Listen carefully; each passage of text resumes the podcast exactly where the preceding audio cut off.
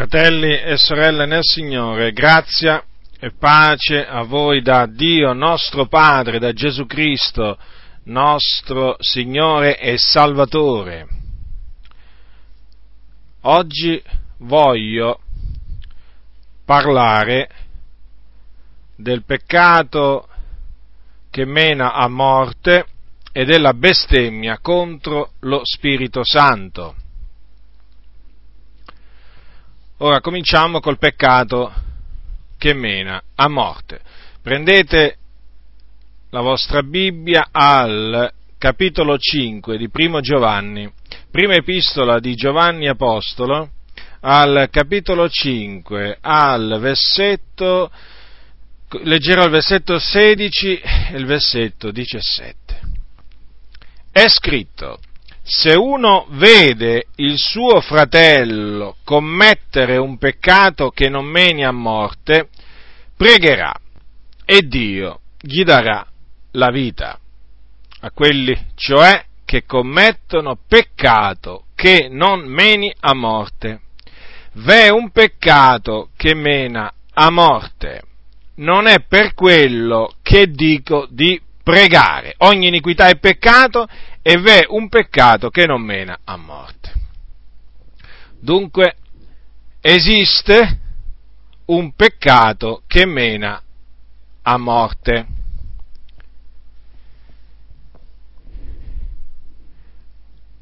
Ora è bene tenere presente che ogni iniquità è peccato e che il salario del peccato è la morte. Quindi, quando anche sia un figliolo di Dio a peccare, noi sappiamo che la mercede che il peccato dà è la morte. Ecco perché quando un credente pecca si sente a disagio, si sente trafitto interiormente, si sente giù, perché il salario del peccato è la morte. Il peccato, in altre parole, butta giù. Il peccato non tira mai su. Ora, che cosa dice Giovanni? Se uno vede il suo fratello commettere un peccato che non mena a morte, pregherà e Dio gli darà la vita. Questo cosa significa? che se un fratello pecca, noi abbiamo, o comunque è meglio dire se uno vede il suo fratello peccare, noi abbiamo il dovere davanti a Dio non solo di eh, esortare il fratello, perché la Bibbia dice se il tuo fratello pecca riprendilo, quindi non abbiamo solo il dovere di riprenderlo, ma anche abbiamo il dovere di pregare Dio affinché Dio gli dia la vita, perché Dio vivifica. E questo è un presupposto fondamentale.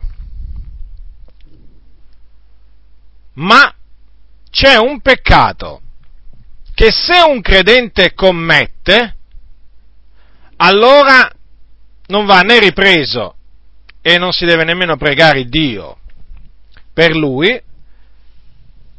Perché? Perché lo dice, lo dice Giovanni, non è per quello che dico di pregare. Quindi sarebbe del tutto inutile pregare per un credente che commette questo specifico peccato, che è il peccato che mena a morte. La ragione per cui è del tutto inutile pregare Dio affinché gli dia la vita è la seguente, perché quel credente commettendo quel peccato si condanna alla eterna perdizione. In altre parole, non c'è più possibilità per un credente che commette il peccato che mena a morte, non c'è più possibilità di ravvedimento e quindi di ottenere vita da Dio. E quindi ciò che lo aspetta è la morte seconda. Ecco perché il peccato che mena a morte, ecco perché questa definizione, perché qui si parla della morte seconda, che voi sapete è la destinazione finale che aspetta gli empi. Gli empi quando muoiono vanno immediatamente in un luogo, eh, diciamo, di tormento chiamato Hades, che è nel cuore della terra. È un luogo di tormento, certamente c'è un fuoco, eh, non attizzato a mano d'uomo, ma è un, un fuoco vero dove c'è appunto in questo luogo eh, il pianto e lo stridore dei denti, ma non è il luogo finale dove saranno tormentati per sempre gli empi. Perché poi nel giorno della resurrezione, nel giorno della, resur- della, resurrezione degli ingiusti, gli empi, e quindi eh, coloro che sono là nell'Ades, risorgeranno, saranno, eh, compariranno davanti al trono di Dio, saranno giudicati secondo le loro opere e saranno condannati, gettati nello stagno ardente di fuoco e zolfo, che appunto è la morte, second- la morte seconda. E là appunto saranno tormentati per l'eternità. Dunque, eh, il credente che commette il peccato che mena a morte andrà là, quando poi in quel giorno risorgerà. Ma naturalmente prima di quel giorno lui sarà tormentato nel fuoco dell'Ades o soggiorno dei morti. Quindi è fondamentale sapere in che cosa consiste il peccato che mena a morte. Certo, perché non possiamo eh, dire che ogni peccato mena a morte, o comunque che ogni peccato è un peccato che mena a morte. Questo non lo si può affermare.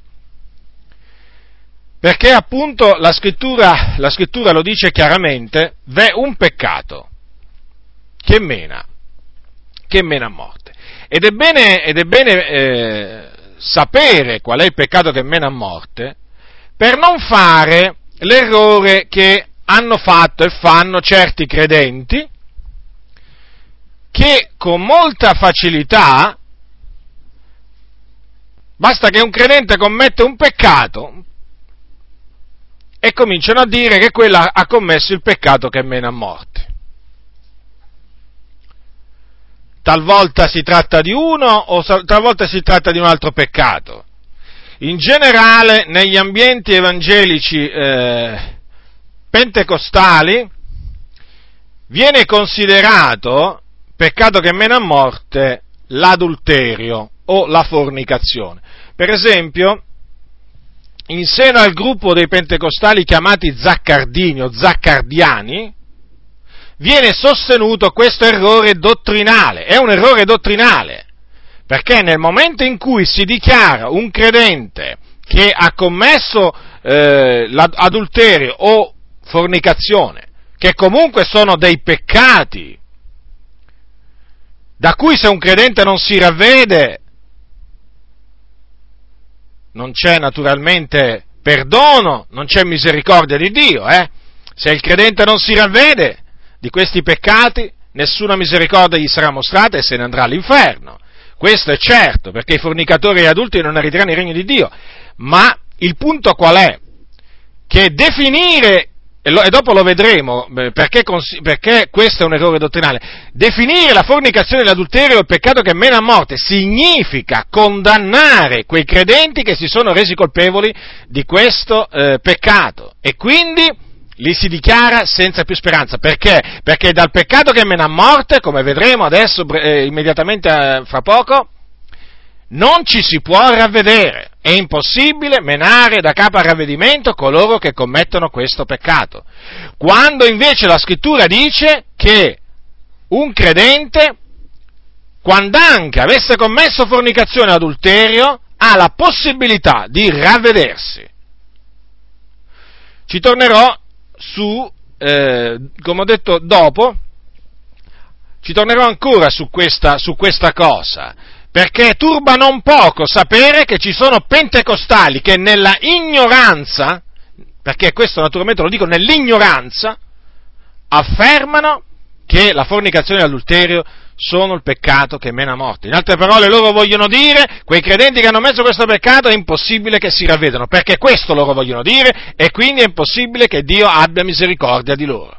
Mi ricordo una volta ho avuto una lotta, una terribile, acerba discussione con uno, appunto, eh, con uno di questi credenti degli zaccardini o zaccardiani, eh, diventò di, di, vari colori in faccia, non resisteva, non, non sopportava che, gli, che noi gli dicevamo con le scritture alla mano che c'è possibilità di perdono e quindi di, eh, di essere menato da capo a ravvedimento per un credente che commette o che ha commesso fornicazione o adulterio. Questo non significa giustificare o prendere alla leggera il peccato della fornicazione e dell'adulterio. Questo significa semplicemente dire la verità, quello che dice la scrittura. Noi non possiamo fare nulla contro la verità, quel che possiamo è per la verità.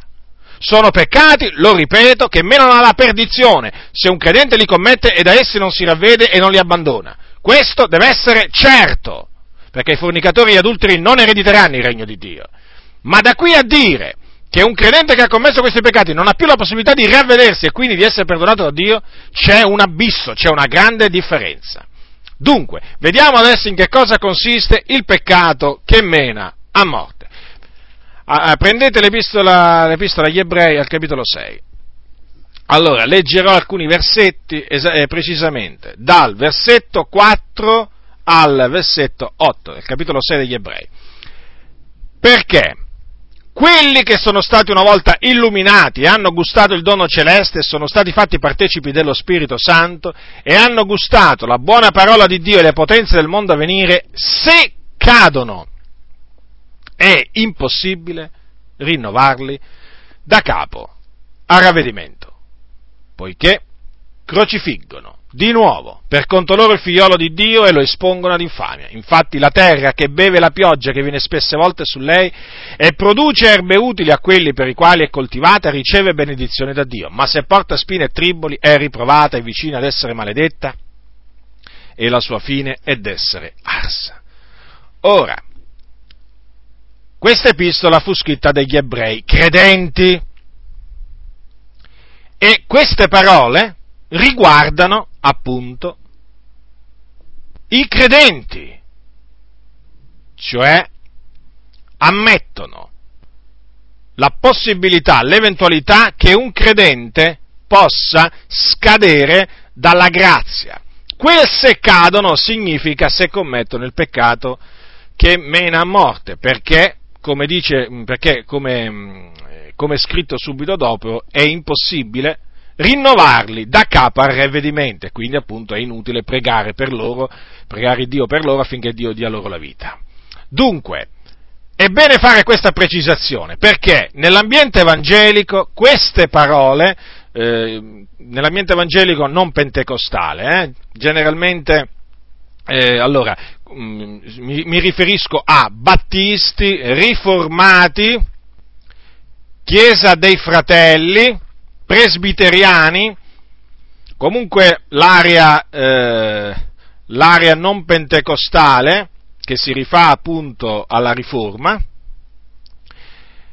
eh, prende, mm, nel commentare queste parole, appunto i credenti di, questi, di queste denominazioni, di, questi, diciamo, di queste chiese evangeliche, sostengono che qui lo scrittore non si riferisce a dei credenti, cioè a delle persone che un giorno sono veramente nate di nuovo o che si sono, vera, che si sono veramente convertite.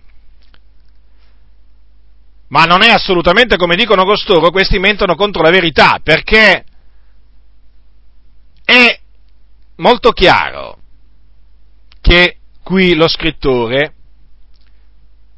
stia parlando di credenti, di santi, di giusti.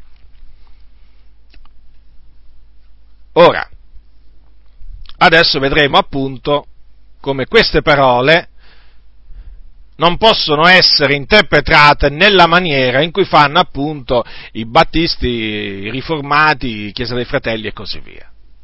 Perché qui si, si parla di persone che veramente hanno gustato la bontà del Signore, di persone che sono un giorno nate dall'alto, d'acqua e di spirito. Allora, quelli che sono stati una volta illuminati, quando è che si viene illuminati da Dio? Nel momento in cui l'uomo che vive nelle tenebre, lontano da Dio, senza speranza, senza Cristo, riconosce di essere un peccatore davanti a Dio, bisognoso di perdono, del perdono divino, in quel momento egli viene illuminato. Poi dice, hanno gustato. Naturalmente illuminato, da Dio, illuminato viene illuminato da Dio, perché Dio è luce. D'altronde è scritto, quelli che riguardano Lui sono illuminati.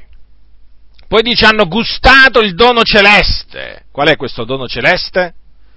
È la vita eterna. E quindi Cristo Gesù. Infatti, infatti è scritto, eh, al, verso la, la, alla fine della prima epistola di Giovanni, c'è scritto a riguardo di Gesù, che eh, a riguardo del figliolo Gesù Cristo, il figliolo di Dio, quello è il vero Dio e la vita eterna. Ora noi sappiamo che il dono di Dio è la vita eterna in Cristo Gesù nostro Signore. Quindi il dono celeste è la vita eterna in Cristo Gesù.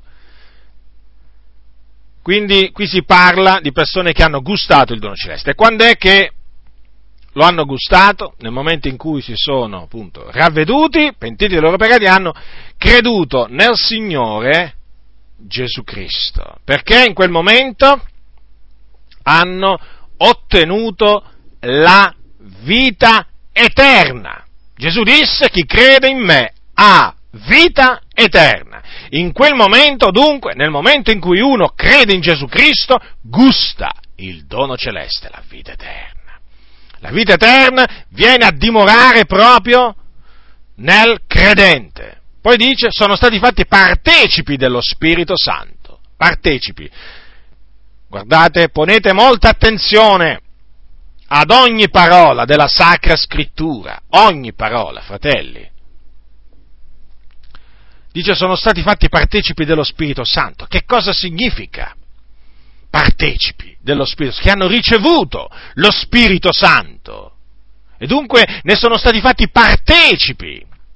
Ora, quando è che si viene resi partecipi dello Spirito Santo? Ora qui eh, si riferisce al battesimo con lo Spirito Santo, con lo Spirito Santo, che è quella esperienza, quel battesimo che si riceve dopo aver creduto, mediante il quale si viene riempiti di Spirito Santo, e quindi si comincia a parlare in altre lingue secondo che lo Spirito dà ad esprimersi. È lì che si sperimenta la pienezza dello Spirito Santo. Va tuttavia detto che questo non significa che chi ancora non è stato battezzato con lo Spirito Santo non ha lo Spirito Santo. Guardatevi dal dire queste cose, perché? Perché anche coloro che sono in attesa di ricevere il battesimo con lo Spirito Santo hanno lo Spirito Santo. Se uno non ha lo Spirito Santo, se uno non ha lo Spirito di Cristo, eh, non appartiene al Signore colui che ha creduto nel Signore Gesù Cristo è del Signore, perché ha una misura di Spirito Santo. Certo, non è ancora ripieno, perché la pienezza si ottiene quando si viene battezzati con lo Spirito Santo, però ha lo Spirito Santo. Quindi si può dire, comunque sia, che anche chi ancora anche un credente che ancora non è battezzato con lo Spirito Santo è stato reso partecipe dello Spirito Santo. Si può dire dell'uno e anche dell'altro. Però in part- diciamo qui in effetti si riferisce eh, principal modo a coloro che sono stati battezzati con lo Spirito Santo. Poi dice hanno gustato la buona parola di Dio. Hanno gustato la buona parola di Dio. Quindi, coloro che sono stati illuminati, hanno gustato la vita eterna, sono stati battezzati con lo Spirito Santo, hanno gustato la buona parola di Dio, cioè si sono nutriti non solo del puro latte spirituale, in altre parole, quel, dell'alimento che è per bambini, il latte, ma si sono cibati pure del cibo sodo. E il cibo sodo è per uomini fatti, come dice la scrittura. Per quelli, cioè, che per via dell'uso hanno i sensi esercitati a discernere il bene e il male. Quindi qui siamo di fronte a persone mature nella fede, non bambini in Cristo. Persone che proprio erano versate nella parola del Signore. Poi dice, hanno gustato anche le potenze del mondo a venire. Ecco qua si riferisce ai doni dello Spirito Santo, i doni spirituali, che Paolo enumera al capitolo 12 di Primo Corinzi. Quelle sono le potenze del mondo a venire. Vengono gustate nel momento in cui si ricevono. Ora, è evidente dunque che qui si riferisce a dei credenti, lo scrittore, non a persone che ancora non hanno eh, non so, a persone che ancora non sono nati di nuovo o a persone che si stanno avvicinando al Signore nella maniera più assoluta. Queste sono persone in cui proprio dimorava lo Spirito del Signore. Ora cosa dice la scrittura? Se cadono. Ora, è evidente che dato che subito dopo dice è impossibile rinnovarli da capo a ravvedimento, bisogna, bisogna spiegare che cos'è questa caduta, in che cosa consiste questa caduta. Perché non è una semplice caduta. Dice la scrittura, il giusto cade sette volte e si rialza. Ma allora com'è possibile che qua dice di costoro, perché sono giusti, qui sta parlando dei giusti, se cadono è impossibile rinnovare da capo a ravvedimento, allora la scrittura si contraddice? No, non si contraddice, perché? Questo è, non è un, un peccato, diciamo, un qualsiasi peccato, questa caduta non è una qualsiasi caduta, questo è il peccato che mena a morte. Quindi a, a, a, al posto di se cadono si può pure mettere se commettono il peccato che mena a morte. Questa è una caduta rovinosa che conduce all'eterna perdizione. E dice infatti, se cadono è impossibile rinnovarli da capo a rivedimento, perché crocifiggono di nuovo per conto loro i fiori di Dio e lo espongono ad infamia. Notate bene, altra conferma, che qui si parla di persone che un giorno eh, avevano veramente gustato eh, la bontà di Dio e quindi erano nate di nuovo, c'è scritto che se costoro cadono non è più possibile menarle di nuovo al ravvedimento, cioè non si possono più ravvedere o ravvedere di nuovo. Cosa significa questo? Che un giorno si erano ravveduti. Se è impossibile rinnovarli di nuovo a ravvedimento, evidentemente un giorno si erano ravveduti, certo, si erano ravveduti. E quindi avevano creduto. Dunque, costoro,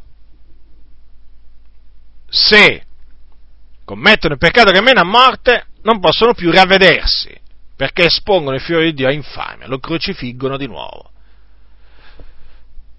È chiaro che costoro smettono di dimorare nel Signore, il Signore smette di dimorare in loro e quindi la loro fine è quello appunto del fuoco, l'ardore di un fuoco che divorerà gli avversari. Dunque, perché queste parole così dure e così anche tremende eh, furono scritte a, que, a quei credenti? Perché quegli ebrei di nascita, che avevano creduto che Gesù era il Messia e quindi che erano nati da Dio, stavano passando un periodo di grande afflizione, di persecuzione.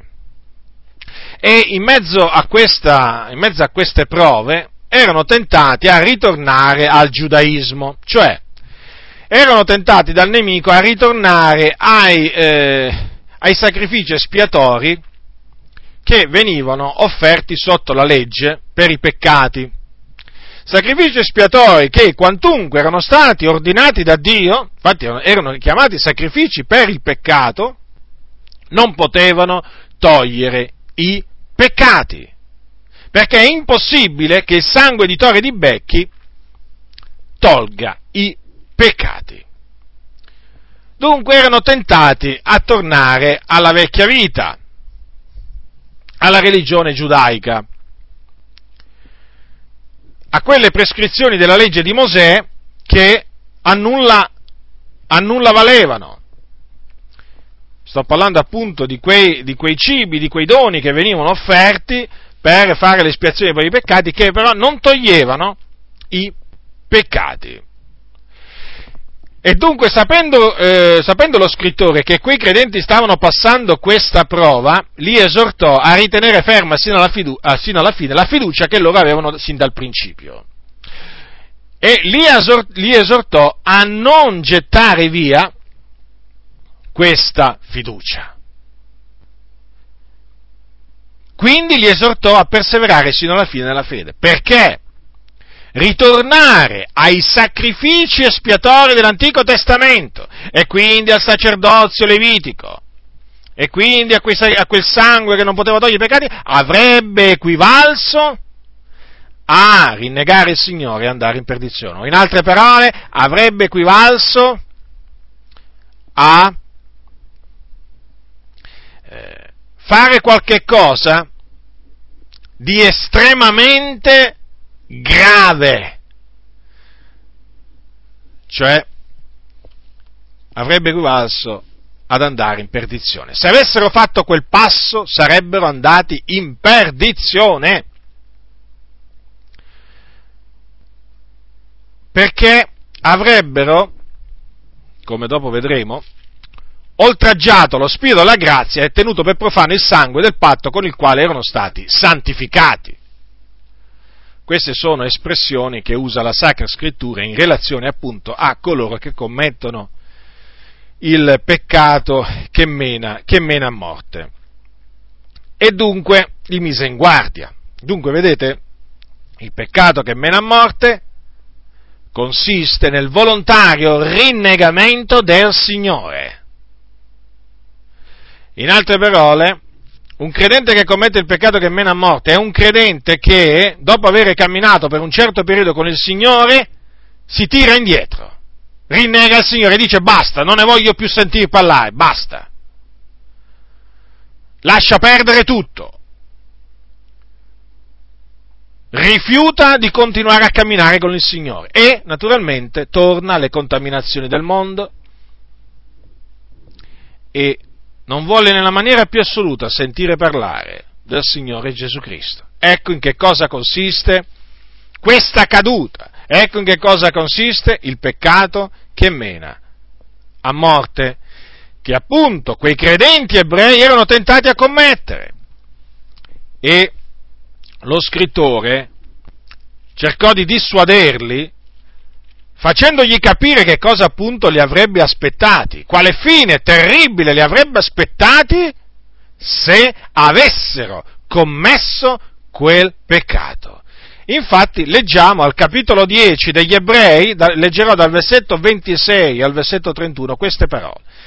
Perché se pecchiamo volontariamente dopo aver ricevuto la conoscenza della verità, non resta più alcun sacrificio per i peccati rimangono una terribile attesa del giudizio e l'ardore d'un fuoco che divorerà gli avversari.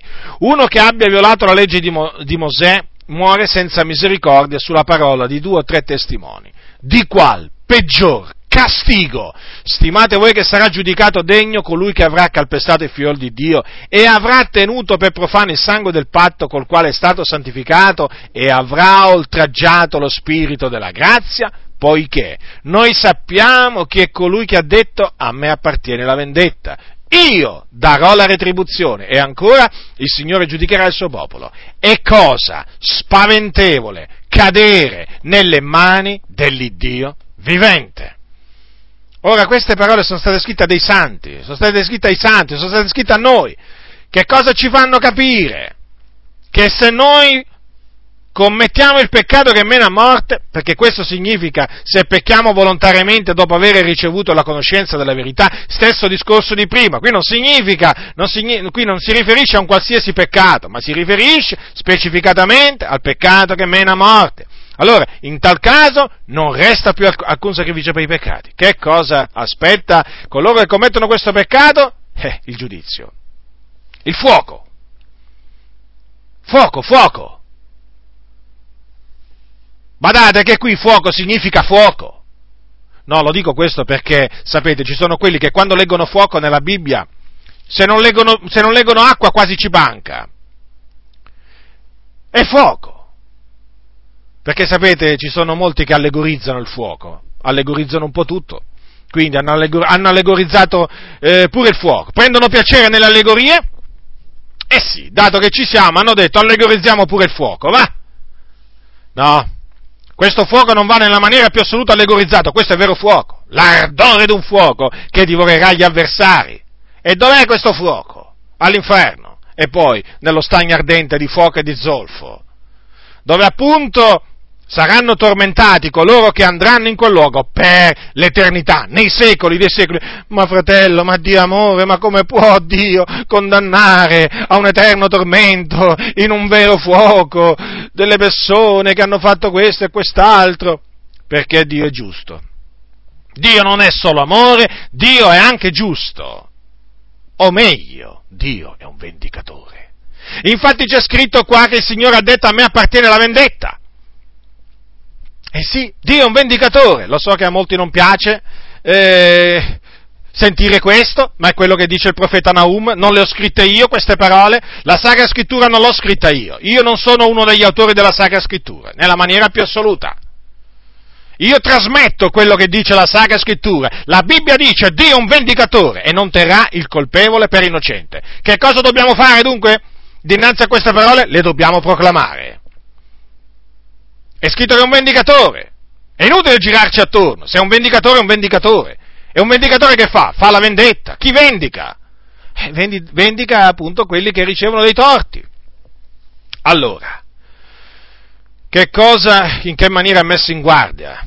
Avete notato? Già ha cominciato a dire che cosa aspetta chi commette questo peccato e poi appunto fa il paragone con coloro che violavano la legge di Mosè e morivano. Ora, qui naturalmente quando dice uno che abbia violato la legge di Mosè, muore senza misericordia sulla parola di due o tre testimoni, non si riferisce a una qualsiasi violazione della legge di Mosè, perché nella legge di Mosè c'erano certi peccati che erano punibili di morte immediatamente, subito. Praticamente chi commetteva quei peccati era condannato a morte. Per esempio, gli adulteri che venivano presi in fragrante, eh, chi praticava la stregoneria, gli omosessuali, cioè uomini che si giacevano con altri uomini, avevano relazioni canali con altri uomini, eh, eh, erano, diciamo, punibili di morte, perché quel peccato proprio era degno di morte. Per esempio, eh, anche chi predicava l'apostasia dal Signore, era, eh, diciamo, eh, veniva condannato a morte, doveva essere lapidato eh, ci sono anche altri, ci sono altri esempi, per esempio, per esempio chi si accoppiava con una bestia, uomo o donna che fosse, doveva essere messa a morte. Chi aveva uno spirito indovino doveva essere messo a morte, quindi qui è bene fare questa precisazione, perché anche sotto la legge di Mosè non è che si veniva condannati a morte per una qualsiasi violazione, eh? Per esempio, sotto la legge di Mosè venivano condannati a morte i bestemmiatori del nome di Dio, venivano condannati a morte i violatori del sabato, insomma c'erano diverse violazioni che, eh, le, la cui punizione era la morte fisica. Ora, qui quindi si riferisce a quello. E poi naturalmente dovevano essere messi, messi a morte appunto sulla deposizione di, di, di, di due o tre testimoni. Sì, perché un testimone solo, secondo la legge, non bastava per condannare a morte eh, qualcuno. Allora dice, ma se loro venivano messi a morte senza misericordia, i trasgressori della legge di Mosè, ma di qual peggior castigo? Stimate voi che sarà giudicato chi? Colui che avrà calpestato il figlio di Dio. Avrà tenuto per profano il sangue del patto col quale è stato santificato e avrà oltraggiato lo spirito della grazia. Dunque, dunque vedete, il castigo che aspetta un credente sotto la grazia, che rinnega il Signore e quindi che commette il peccato che mena a morte, è superiore al castigo che aspettava un violatore della legge di Mosè.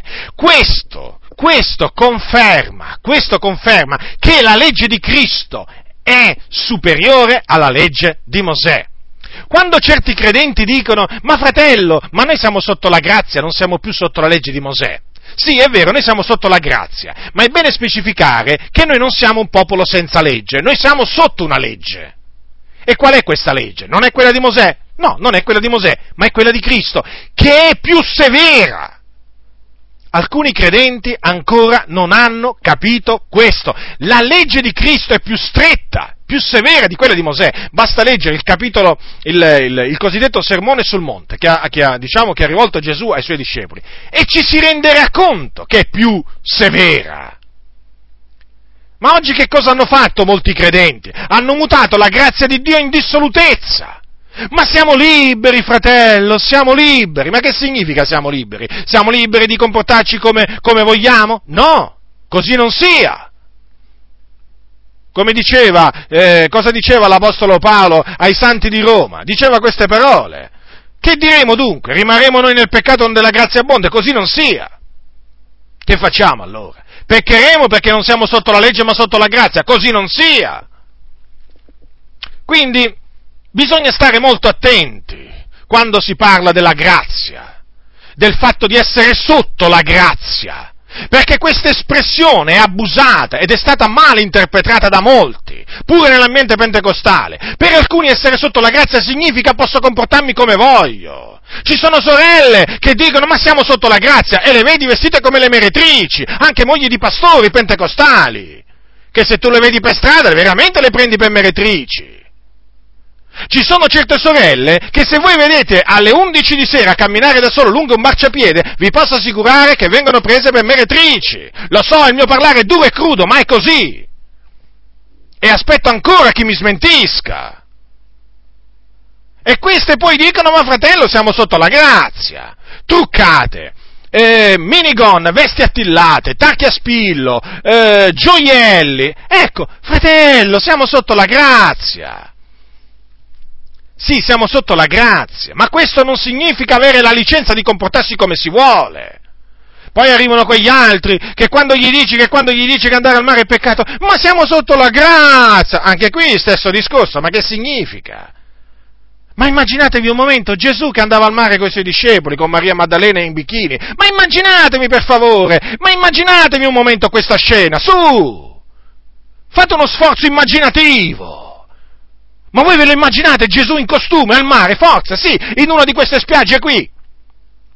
In costume con Maria Maddalena e con le altre donne che lo seguivano, lo servivano, con Pietro, Giovanni, Giacomo. Ma ve lo immaginate Gesù insegnare in costume?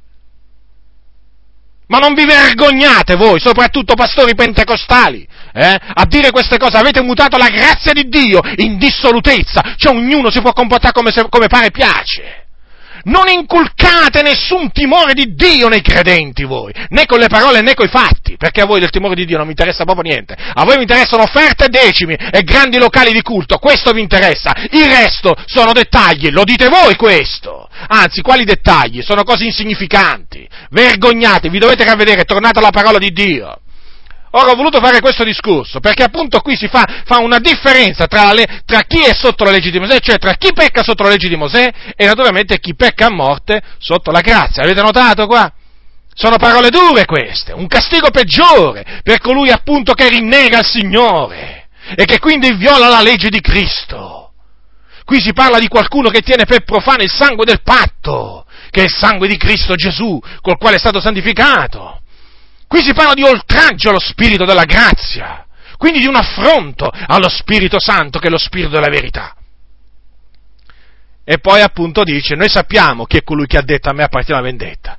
Noi lo sappiamo, io lo so, tu lo sai? Perché qui quando dice noi sappiamo chi è colui che ha detto a me appartiene la vendetta, qui sta parlando qualcuno a nome di altri che sapevano chi aveva detto queste parole, lo conoscevano.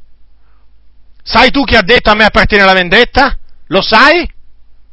È l'Iddio onnipotente, l'Iddio d'Abramo, di Isacco e di Giacobbe, che è anche l'Iddio e Padre del nostro Signore Gesù Cristo. È vero queste parole sono citate dalla legge di Mosè, a me appartiene la vendetta, ma sono citate anche, vedete, nella, nel nuovo patto. Cosa voleva dire lo scrittore? Noi sappiamo che è colui che ha detto a me appartiene la vendetta. Noi sappiamo che Dio è tremendo, che Dio è un vendicatore e non lascerà impunito chi? Chi avrà calpestato il figliolo di Dio, avrà tenuto per profano il sangue del patto e avrà oltraggiato lo spirito della grazia. Non lo lascerà impunito. E difatti, è chiamata appunto questa trasgressione, il peccato che mena a morte, cioè la morte secondo, la morte seconda, dal quale non c'è appunto possibilità di ravvedersi. E poi dice anche il Signore, giudicherà il suo popolo. Ora, qui dice il suo popolo. Come qualcuno dice, fratello, ma noi, chi crede nel Signore, non viene in giudizio, ma è passato dalla morte alla vita. È vero, fratello. Eppure qua c'è scritto che il Signore giudicherà il suo popolo. Non hai mai letto che il giudizio ha da cominciare dalla casa di Dio? Ma non hai mai letto queste parole? Ma non ti sono mai state predicate dal pulpito? Ma che cosa ti viene predicato dal pulpito? Che tristezza, che tristezza. Vedi, il giudizio è proprio scritto così. Capitolo 4, versetto 17 di Primo Pietro. È giunto il tempo. E questo è il tempo, lo aggiungo io, non c'è scritto però. È così. In cui il giudizio ha da cominciare dalla casa di Dio. E se comincia prima da noi, quale sarà la fine di quelli che non obbediscono al Vangelo di Dio? E se il giusto è appena salvato, dove comparirà l'empio il peccatore? Avete notato qua? La casa di Dio siamo noi? Infatti dice se comincia prima da noi. Il giudizio comincia prima da noi. E dove comincia? Sulla terra. Il Dio giudica il suo popolo. In altre parole, punisce. Il nostro Dio, appunto perché è un vendicatore, punisce, perché appunto fa giustizia, ama la giustizia, castiga, castiga, castiga i membri del suo popolo. E come li castiga? Col bastone e con la verga. Il Signore nostro ha un bastone e c'ha una verga. Che non usa solo contro i nostri nemici, ma che usa anche contro di noi quando diventiamo suoi nemici. E quando è che si diventa nemici di Dio? Quando si comincia a camminare secondo le concupiscenze carnali, quando si diventa amici del mondo o gente adultera, non sapete voi che l'amicizia del mondo è inimicizia contro Dio? Parole scritte da Giacomo ai Santi. Ecco, quando si diventa nemici di Dio e quindi, quando si diventa nemici di Dio, c'è il bastone e c'è la verga del Signore. Fanno male il bastone e la verga del Signore. D'altronde, sono bastone e verga. Non sono carezze, fanno male.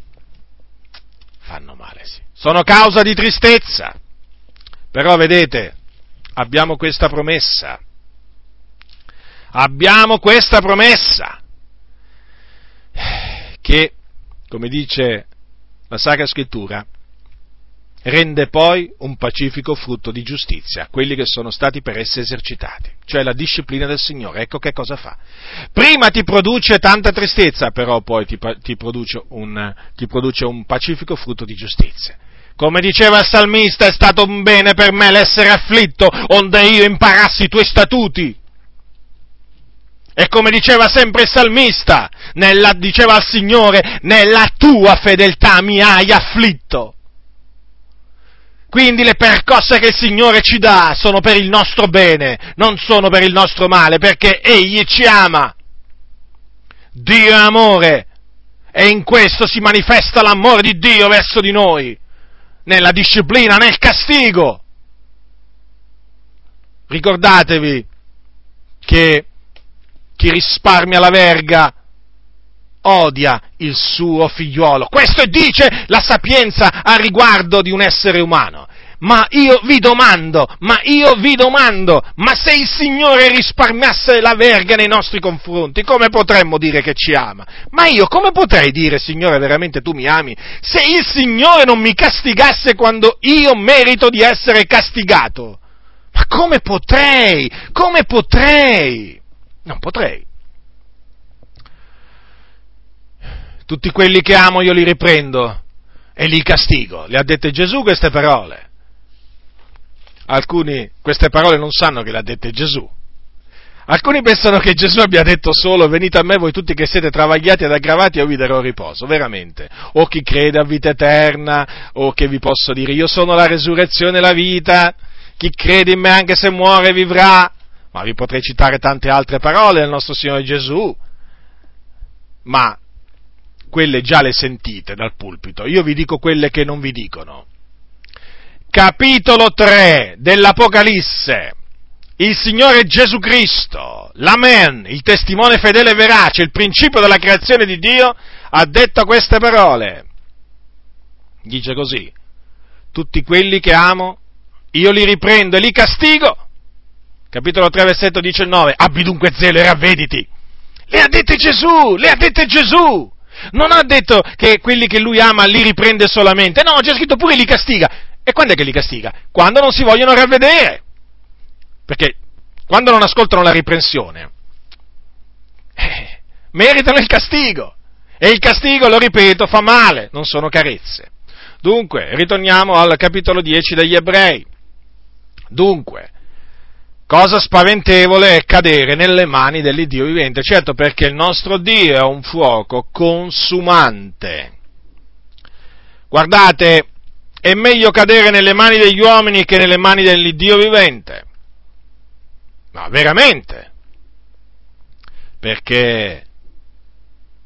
Perché dalle mani degli uomini si può essere liberati, ma dalle mani dell'Iddio vivente no. E cadere nelle mani dell'Iddio vivente significa incorrere, andare incontro a un giudizio eterno, a una punizione eterna, a un'eterna infamia, a un tormento eterno. Dunque, lo scrittore di questa epistola ha messo chiaramente in guardia i credenti dal tirarsi, dal tirarsi indietro. Infatti se voi leggete tutta l'epistola agli ebrei vi renderete conto che è tutto volto questa, diciamo, questa epistola a dissuadere quei credenti dal tornare indietro. E ha usato molte, molti ragionamenti tratti dalle Sacre Scritture, appunto per incoraggiare i credenti a perseverare fino alla fine nella fede. Perché, come dice il Signore, il mio giusto vivrà per fede se si tira indietro. L'anima mia non lo gradisce, è questo che dice il Signore. Quindi il Signore non gradisce coloro che si tirano indietro. Coloro che si tringono indietro appunto, sono quelli che commettono il peccato che meno a morte e si traggono indietro la loro perdizione.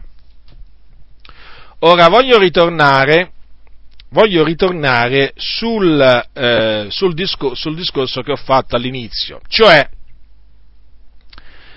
non ogni iniquità è peccato che meno a morte. Vi ho già detto prima che eh, anche il fornicatore e l'adultero non peccano a morte. Adesso vi vorrei dimostrare con le sacre scritture che eh, c'è possibilità di ravvedimento per chi cade nel peccato. Non per chi cade nel peccato che mena a morte, ma per chi, per chi cade in altri peccati c'è, eh, c'è possibilità di ravvedimento e quindi di perdono. Adesso prenderò alcuni passi della scrittura per dimostrarvi appunto che non tutti i peccati che un credente, in cui il credente può commettere, sono peccati da cui non si può ravvedere. E quindi non tutti i peccati si possono definire peccati a morte. Ora prendete Epistola di eh, Paolo ai Galati, capitolo 6, versetto 1. Allora, Galati capitolo 6 versetto 1 dice l'Apostolo Paolo ai santi della Galazia, dice queste parole, fratelli, quando anche uno sia stato colto in qualche fallo, voi che siete spirituali, rialzatelo con spirito di mansuetudine. Ora, notate bene che il fatto che chi è stato colto in qualche fallo può essere rialzato vuol dire che in questi, in questi peccati non è incluso, tra questi peccati non è incluso, non c'è il peccato che mena a morte, perché come abbiamo visto è impossibile rialzarsi da, eh, una volta che si commette il peccato che mena a morte, perché come abbiamo visto, dice lo scrittore degli ebrei, se cadono è impossibile menarmi di capo a ravvedimento. Dunque vedete, queste parole di Paolo ai Galati confermano, confermano che il giusto cade sette volte e si rialza, in questo caso viene viene rialzato dai fratelli con spirito di mansuetudine, da coloro che sono spirituali. Perché coloro che sono spirituali, quando un fratello pecca, non è che lo buttano ancora più giù, perché sapete, quando uno pecca è già giù. Se, eh, se uno è spirituale lo rialza, se uno è carnale lo butta ancora giù, cioè lo massacra. Lo spirituale invece non massacra il fratello che eh, viene colto da lui in un, in un peccato, non lo massacra no, ma lo tira su. Non gli dà un calcio, ma gli tende la mano per rialzarlo. O comunque non gli mette il, il piede sul collo, ma gli, dà, gli stende, la, tende la mano per tirarlo su, con spirito di mansuetudine. Certo. Ora, eh, un altro passo è in Luca, queste sono parole che ha detto Gesù. Allora, al capitolo 17, badate a voi stessi, capitolo 17, versetto 3 e 4. Badate a voi stessi, se il tuo fratello pecca, riprendilo, se si pente, perdonagli, e se ha peccato contro te sette volte, sette volte al giorno e sette volte torna a te e ti dice mi pento, perdonagli. Vedete dunque, eh, in questo caso c'è un fratello che pecca, viene ripreso, però vede, c'è la possibilità che si penta e quindi venga perdonato. Perché? il Signore dice se si pente perdonagli, ma è evidente che qui quel, eh, tra, tra, i peccati il, il fratello, eh, diciamo, per i quali il fratello deve essere ripreso non ci può essere quello, quello a morte, perché è impossibile che un, cred, un, fratello che commette quel peccato si penta dal, da quel peccato e quindi eh, è impossibile che poi sia perdonato. Un altro passo che sicuramente conoscete o comunque spero che lo conoscete molto bene, è quello scritto nella prima epistola di eh, Giovanni, al capitolo 1, versetto 9. Se confessiamo i nostri peccati, egli è fedele e giusto da rimetterci i peccati e purificarci da ogni iniquità. Evidente dunque che, siccome che di questi peccati si può ottenere la remissione, la purificazione, e dal peccato che mena a morte no, è evidente che tra questi peccati che vanno confessati al Signore non ci può essere il peccato che mena a morte, appunto perché una volta che il credente commette quel peccato non sente, mh, mm, non sente più la necessità di ravvedersi, non, non sente più la necessità del perdono di Dio. Perché è impossibile, lo, lo ripeto, menarlo ca- da capo di nuovo a ravvedimento. E voi sapete che se non c'è ravvedimento non ci può essere perdono, d'altronde l'ha detto Gesù, se si pente perdonagli, quindi se si ravvede perdonagli, ma se non si ravvede che perdono può ottenere anche dallo stesso fratello? È evidente che eh, qualcuno per chiedere perdono a un altro, qualcuno che pecca contro un altro fratello, per poter ottenere il perdono di quel peccato deve sentire ravvedimento, si deve ravvedere. Quindi nel caso del peccato che mena a morte, chi lo commette non sente più proprio la necessità di ravvedersi e non potrà mai più sentirla, perché è impossibile appunto eh, menarlo da capo al ravvedimento. Questo cosa significa anche? Che il Dio non gli darà il ravvedimento, perché alla fine poi il ravvedimento è qualcosa che viene dal Signore. Dunque, ehm, queste parole di Giovanni confermano quelle parole che ha detto Gesù quando ha, detto, quando ha insegnato Gesù la preghiera eh, detta del Padre nostro, ha detto che noi dobbiamo dire al Padre rimettici i nostri debiti come anche noi li abbiamo rimessi al nostro debitore. È evidente dunque che tra quei debiti non c'è il, eh, il peccato che mena, eh, che mena a morte. Un altro passo che eh, conferma in maniera chiara la possibilità di tornare al Signore, di ravvedersi per un credente che commette pe- dei peccati, le, eh, sono gli ultimi versetti dell'epistola di Giacomo, Giacomo il fratello del Signore. Allora è scritto, capito, gli ultimi due versetti, capitolo 5, versetto 19-20. Fratelli miei, se qualcuno fra voi si svia dalla verità e uno lo converte, sappia colui che chi converte un peccatore dall'errore della sua via salverà l'anima di lui dalla morte e coprirà moltitudine di peccati. Ora, naturalmente superfluo che vi dica, qui si sta rivolgendo ai santi, ai fratelli, a quelli che sono stati santificati, un giorno sono appunto nati di nuovo. Cosa dice? Se qualcuno fra voi si svia dalla verità, quindi lascia la verità, e eh, in che maniera si svia, si svia, dalla verità? Per esempio dando, dando, retta a delle dottrine quali per esempio la risurrezione è già avvenuta. Chi dà retta a questa dottrina per esempio è uno sviato dalla verità. Dice, se uno si svia dalla verità tra voi e uno lo converte, quindi lo fa tornare nella verità, lo fa tornare sulla retta via, deve sapere chi appunto conver- il convertitore, chiamiamolo così, non il convertito, il convertitore deve sapere che converte un peccatore dall'errore della sua via. Notate come chiama? Notate come Giacomo chiama colui eh, che erra nella sua via, cioè colui che si è sviato dalla verità. Il credente che si è sviato dalla verità è un peccatore. Allora deve sapere chi, il convertitore che, appunto, che lui salverà l'anima di lui dalla morte e coprirà moltitudine di peccati. Vedete, quindi c'è la possibilità che uno che si svia dalla verità eh, abbia, eh, diciamo, dal Signore la grazia, la grazia di, eh, di ravvedersi.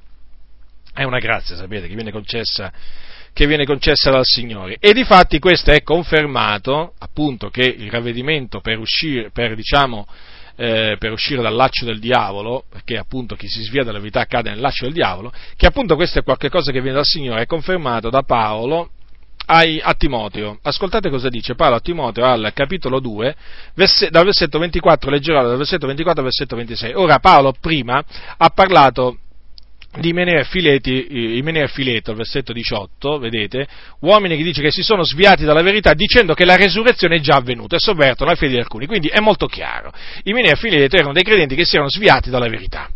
Ora, va avanti, l'Apostolo Paolo dice altre cose, poi a un certo punto dice così a Timoteo, ora il servitore del Signore non deve contendere, cioè non deve litigare, ma deve essere mite in verso tutti, atto a insegnare, paziente, correggendo con dolcezza quelli che contraddicono, se mai avvenga che Dio conceda loro di ravvedersi per riconoscere la verità, in guisa che tornati in sé escono dal laccio del diavolo che li aveva presi prigionieri perché facessero la sua volontà. Vedete dunque? C'è la possibilità, ancora una volta questo è confermato, per un credente che si svia dalla verità, di riconoscere la verità. E questo naturalmente avverrà quando uh, il Signore gli concederà di ravvedersi.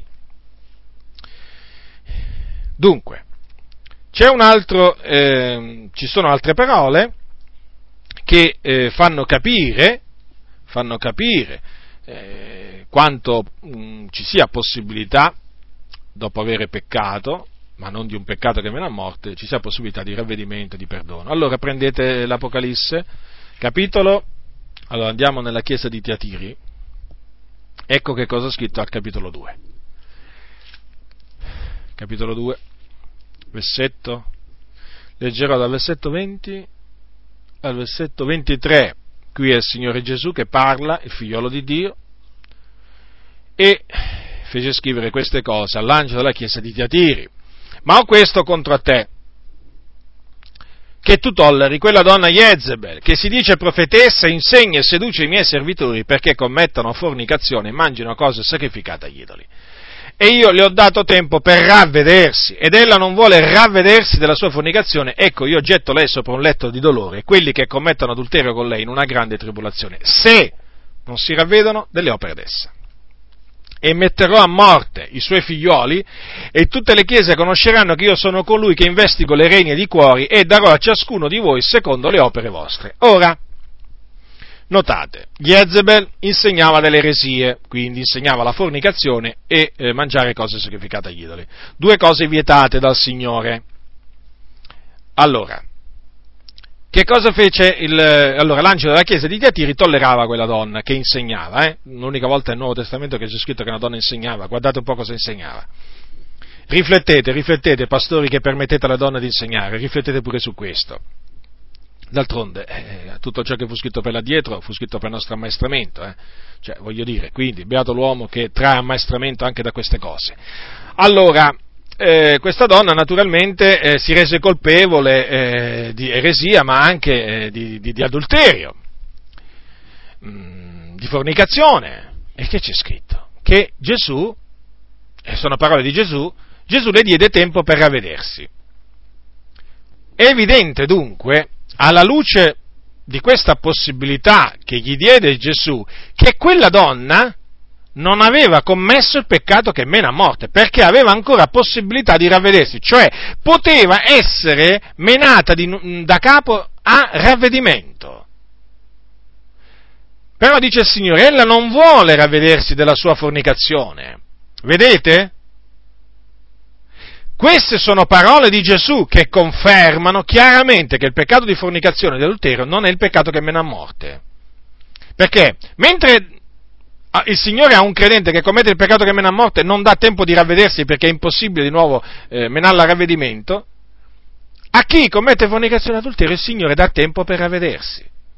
Certamente, se il credente che commette fornicazione e adulterio non si vuole ravvedere, arriverà il giudizio tremendo del Signore.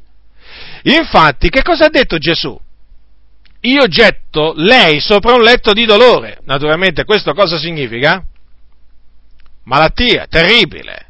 Letto di dolore, letto di infermità è il letto di dolore. E quelli che commettono adulterio con lei in una grande tribolazione. Anche qui, naturalmente. Giudizi, punizioni. Qua si parla di punizioni, eh? E chi le, e chi le dà queste punizioni? Qui dice il figliolo di Dio, che ha gli occhi come fiamma di fuoco e i cui piedi sono come terzo rame. E chi è costui? Gesù Cristo. Come? Gesù fa queste cose. Sì, fa pure queste cose. Ma non solo, c'è di più. Gesù dice anche metterò a morte i suoi figlioli. Come? Ma com'è possibile? Gesù mette a morte chi? I figli di Jezebel.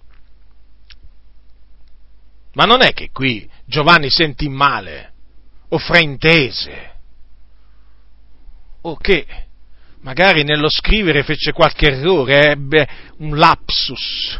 No, perché ci sono pure quelli che dicono che gli scrittori ebbero dei lapsus. Gli avventisti, per esempio, dicono che eh, nello scrivere la Bibbia no, alcuni hanno avuto dei lapsus. No, I lapsus semmai ce l'ha avuti L.G. White, la loro cosiddetta profetessa, quella ne aveva molti laptus.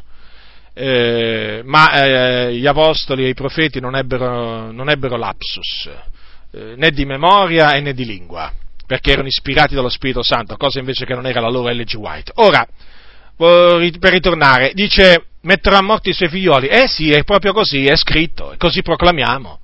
Quindi Gesù ha detto, ha fatto sapere a Jezebel che se non si ravvedeva, gli avrebbe, non solo avrebbe gettato prima lei sopra un letto di dolore, e poi avrebbe messo a morte i suoi figlioli. Tremendo. Tremendo il Signore. È così, fratelli. È così. Non possiamo fare nulla contro la verità. La tua parola è verità, disse Gesù al Padre. Ecco, questa è la parola di Dio. Quindi dobbiamo accettarla, dobbiamo proclamarla. E non possiamo continuamente dire ai fratelli che Gesù ci fa del bene, che Gesù è buono, che Gesù è fedele, che Gesù è grande, che Gesù dà la vita, dà riposo, dà la gioia e dà la pace. Gesù Cristo dà pure la morte. A chi? A quei credenti che cadono nel peccato, in certi peccati e non si vogliono ravvedere. Qualcuno potrebbe dire, ma che c'entravano i figli di Jezebel? Ma perché Gesù se l'è presa con i figli di Jezebel? Ora, io non lo so. Non lo so se questi erano i figli della sua fornicazione, non lo so, non ci viene detto, è possibile, eh? dato che diciamo commettevano fornicazione e adulterio con lei, dei servi del Signore, è possibile che lei sia rimasta incinta e abbia partorito dei figli e il Signore ha detto metterà a morte i suoi figlioli ma potevano essere anche, eh, diciamo, eh, figli che non erano nati da, eh, da, rapporti, da, rapporti, di adulterio. Non lo sappiamo, la Bibbia non ci dice n- nulla su questo, anche se c'è buona po- probabilità che erano figli proprio di, di adulterio, figli illegittimi, ma comunque sia, comunque sia, la domanda, la domanda eh, viene automaticamente, no? spontanea. Ma che male hanno fatto ponete, magari erano figli piccoli. Poniamo il caso che erano figli piccoli, bambini piccoli. Come? Gesù, Gesù ha minacciato di morte i figli di Jezebel? Eh, eh sì, eh sì, eh sì. Eh sì. E dato che, e dato che questa non si, non si volle ravvedere, qui c'è da dire che li mise a morte. Perché ricordatevi che Dio punisce l'iniquità dei padri sui figli. Eh sì, Parole scritte nella Bibbia queste, che molti non amano, naturalmente, siamo sempre punto da capo, perché ci sono parole della scrittura che tanti credenti, io non parlo mica della gente del mondo. La gente del mondo è comprensibile che ci siano molte cose della Bibbia che non le sopportano, ma quando la cosa bisogna dirla dei credenti è una tristezza grande. Ma come? Ma come? Cioè, uno, uno che ama la parola del Signore, come fa a dire questo non mi piace? Come non mi piace? Non è mica come qualcuno ha detto, la Bibbia non è mica un pesce con la resca, che prendi la resca prima di mangiarla e la butti via perché non è buona e mangi il resto. No, no, nella Bibbia tutto è buono. È la parola di Dio, pura, pura d'ogni scoria.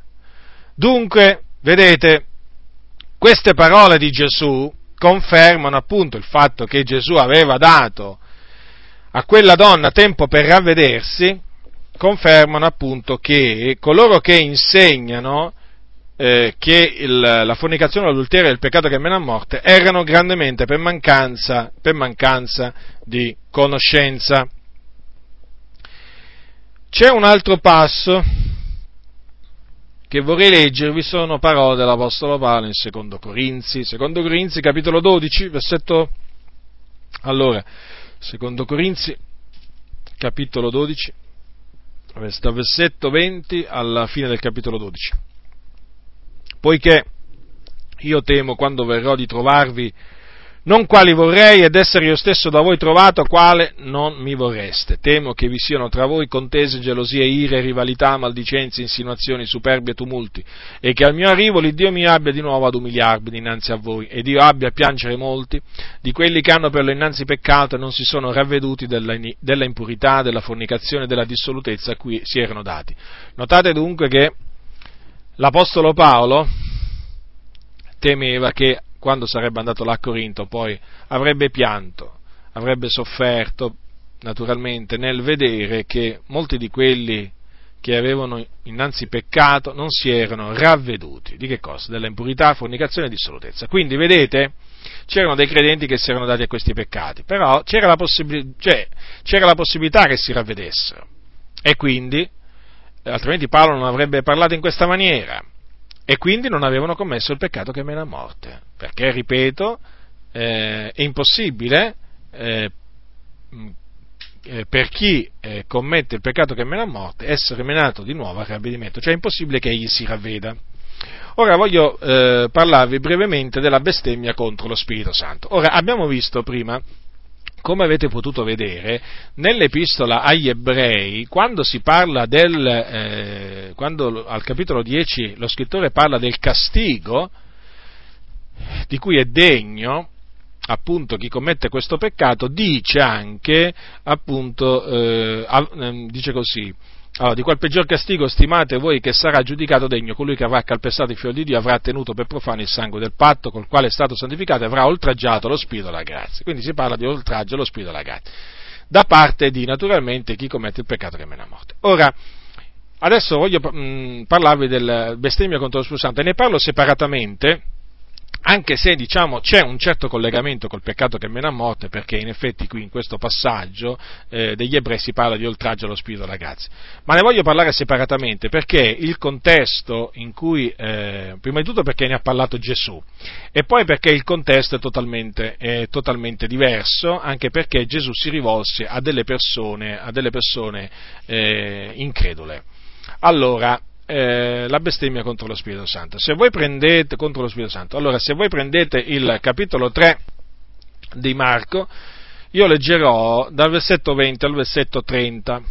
Ora, dice Marco, poi entrò in una casa e la moltitudine si adunò di nuovo, talché egli ed i suoi non potevano neppure prendere cibo. Ora i suoi parenti, udito ciò, vennero per impadronirsi di lui, perché dicevano è fuori di sé.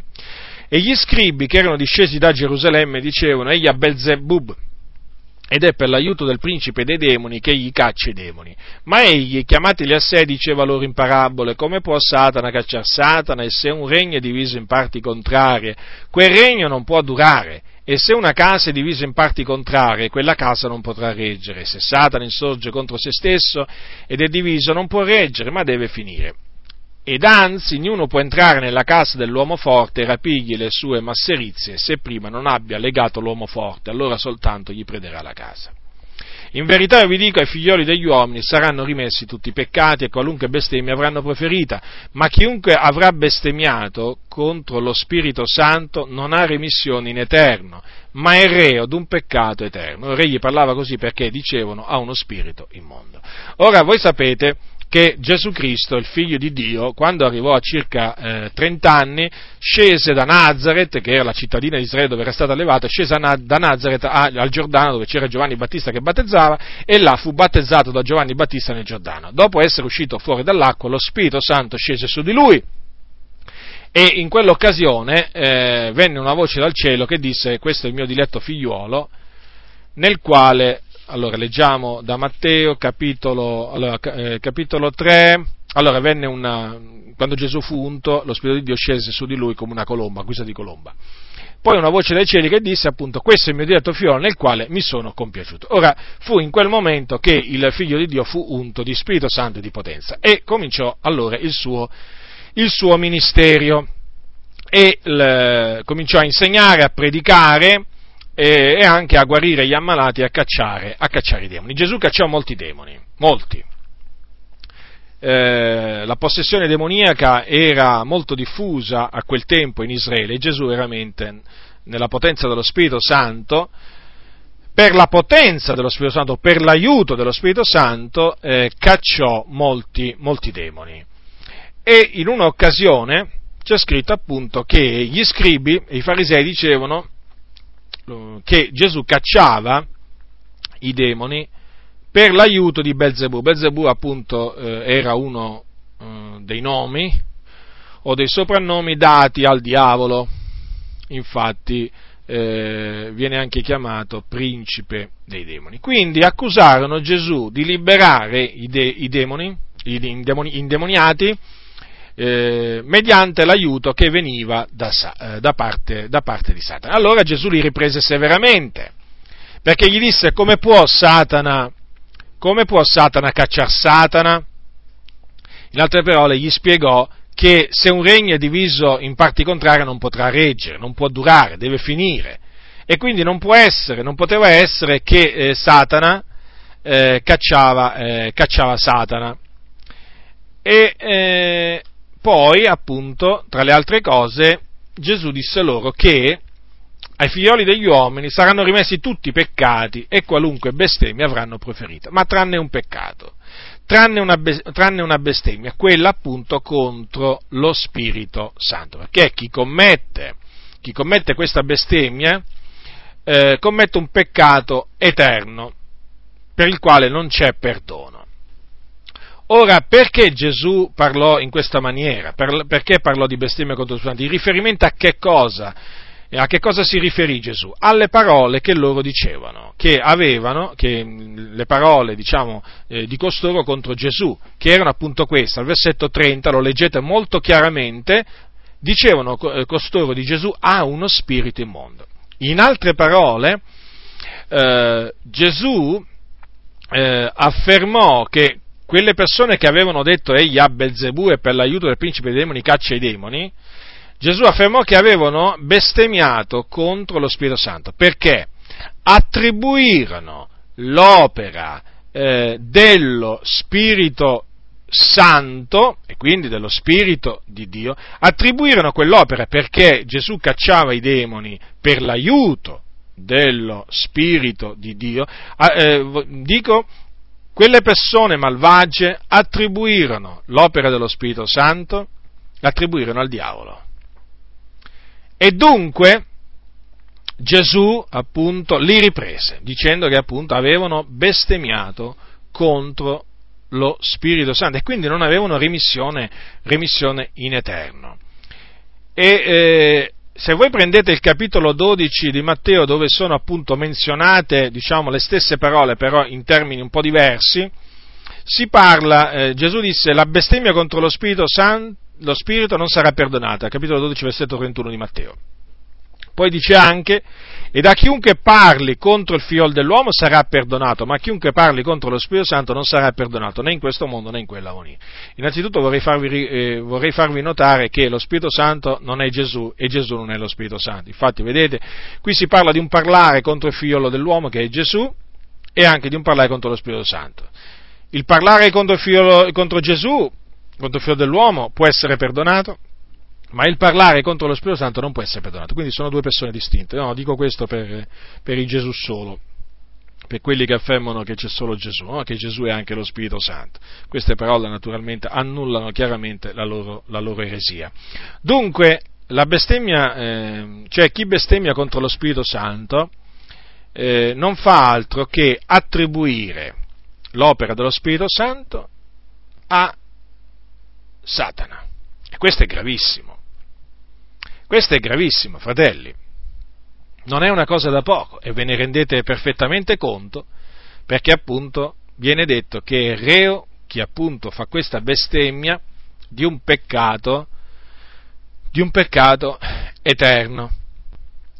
Ora, io ritengo che queste parole dovrebbero, dovrebbero far tremare tutti quegli evangelici che dicono che i miracoli sono cessati, perché appunto il Signore, dopo la morte degli Apostoli, non dà più i doni.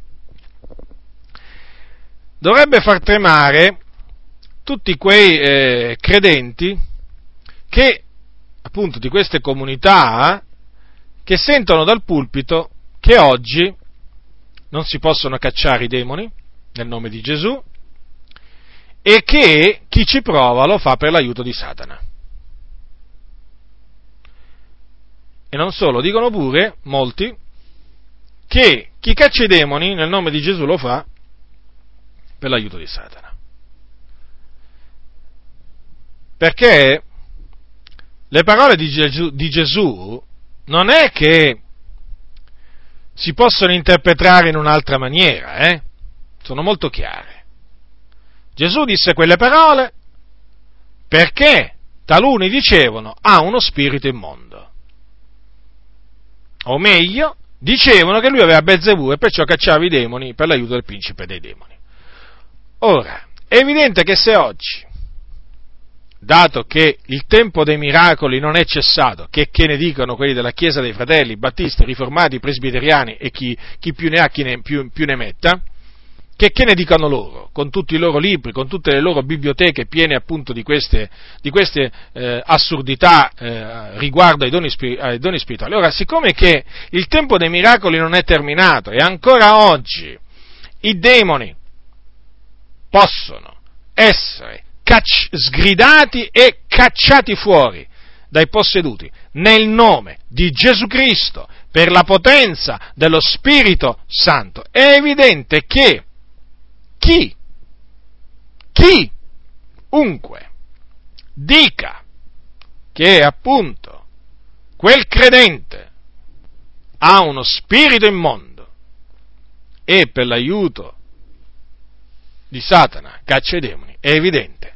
che quel credente parla contro lo Spirito Santo. Fratelli nel Signore, qui non si può dire altrimenti per forza di cose parla contro lo Spirito Santo.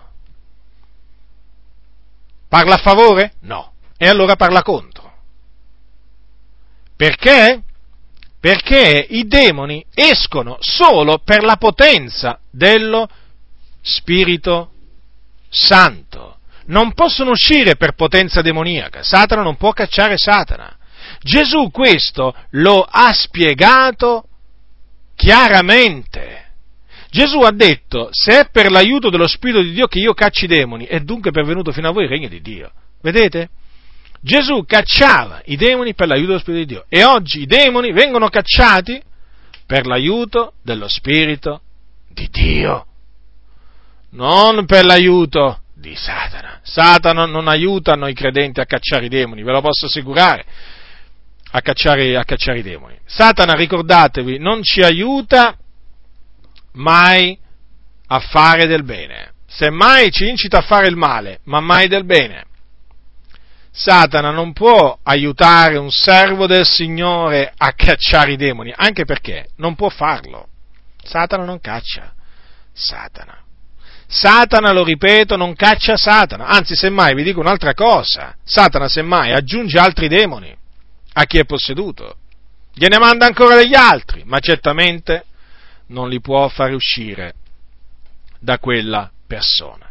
Quindi, quindi, Mi rivolgo in particolare a voi della Chiesa dei Fratelli, delle chiese battiste, riformate, presbiteriane e tante altre comunità, diciamo, eh, sempre di questo, diciamo, orientamento. Badate a voi stessi, fratelli nel Signore, io vi reputo tali, non seguite non seguite l'insegnamento perverso, sbagliato, antiscritturale di questi vostri conduttori o di questi, diciamo, cosiddetti dottori che scrivono e scrivono e scrivono. Appunto che il tempo dei miracoli è finito eh, e così via non seguiteli in questo, rigettate le ciance di questi vostri conduttori, perché a riguardo dei doni spirituali vi hanno insegnato un cumulo di menzogne.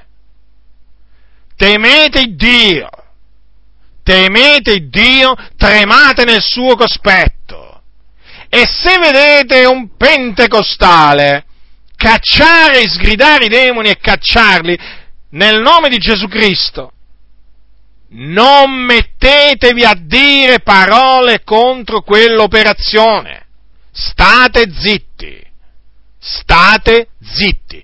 Chiudete la vostra bocca.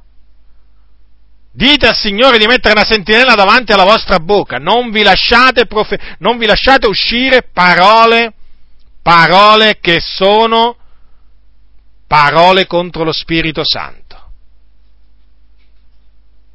Ve lo dico questo per il bene dell'anima vostra, perché so perfettamente quali siano i ragionamenti perversi che fanno i MacArthur, che fanno gli Stendrigi, Tommaso Enzi, Nicola Martella e tanti, tanti altri a riguardo di queste operazioni.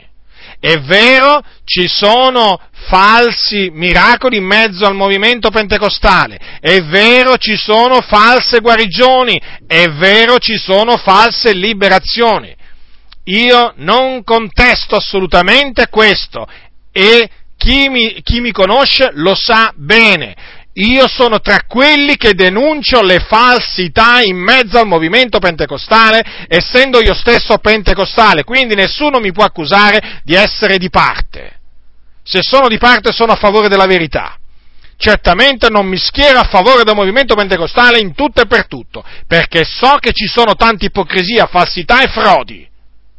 Ma attenzione, attenzione a cominciare a dire che il tempo dei miracoli è terminato, che oggi non si possono cacciare i demoni nel nome di Gesù per l'aiuto dello Spirito di Dio.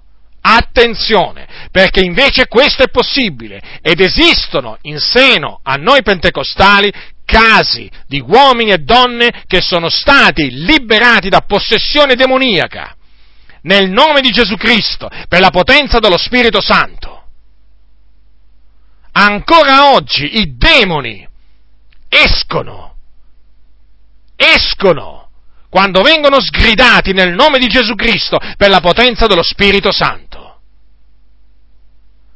guardatevi dal proferire parole contro l'espulsione dei demoni che ancora oggi avviene in ambito cristiano.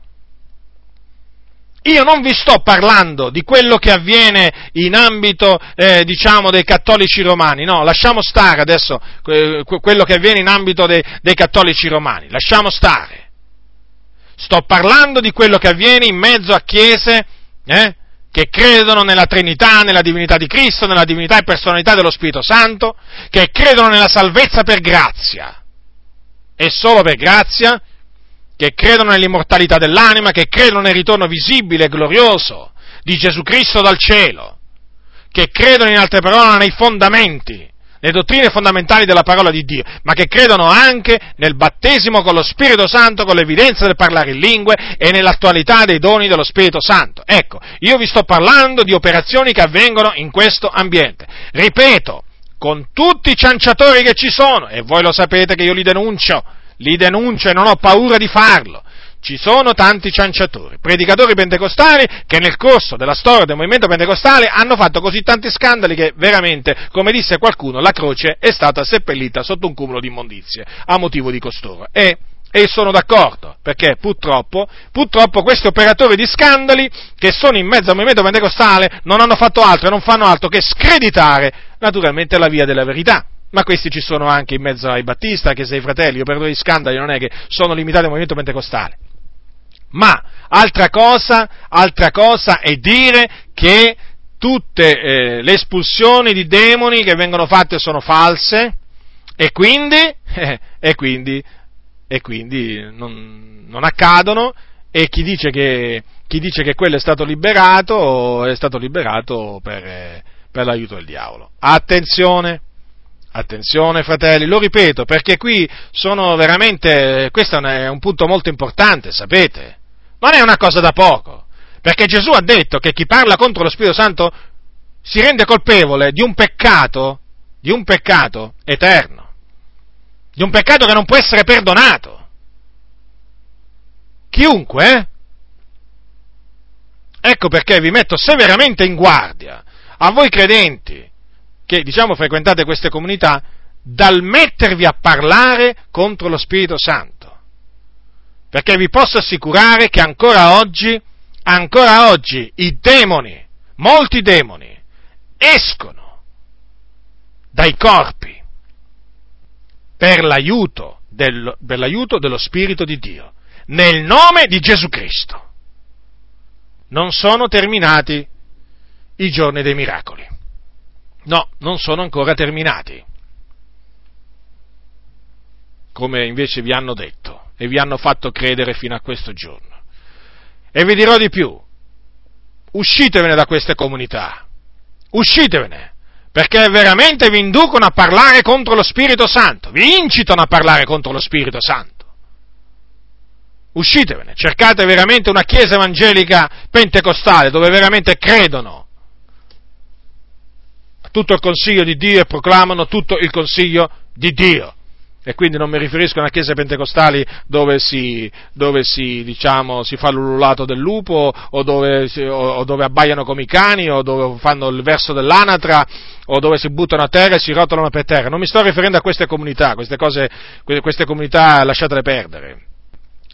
Ma mettetevi a frequentare una sana comunità eh, pentecostale, sì, de- devo chiamarla sana perché oggi ci sono tante chiese pentecostali malsane ma mettetevi a frequentare, uscite da queste comunità veramente dove, dove veramente si dorme eh, tutti, a tutti i livelli e eh, veramente unitevi a una comunità pentecostale sana, ripeto. Dunque, diletti nel Signore, vi ho brevemente esposto quello che dice la Sacra Scrittura a riguardo del peccato che mena a morte e della bestemmia contro lo Spirito Santo. Ritenete questi insegnamenti, sono utili, eh, d'altronde sono nella Sacra Scrittura e tutto quello che è nella Sacra Scrittura è, è utile. E poi sono cose, sono cose queste che ci riguardano, ci riguardano direttamente. Rimanete attaccati alla parola del Signore, state fermi nella fede, ritenetela questa fede così preziosa fino alla fine, è una fede preziosa che può salvare l'anima vostra. Con la vostra perseveranza con la vostra perseveranza, disse Gesù, guadagnerete le anime vostre.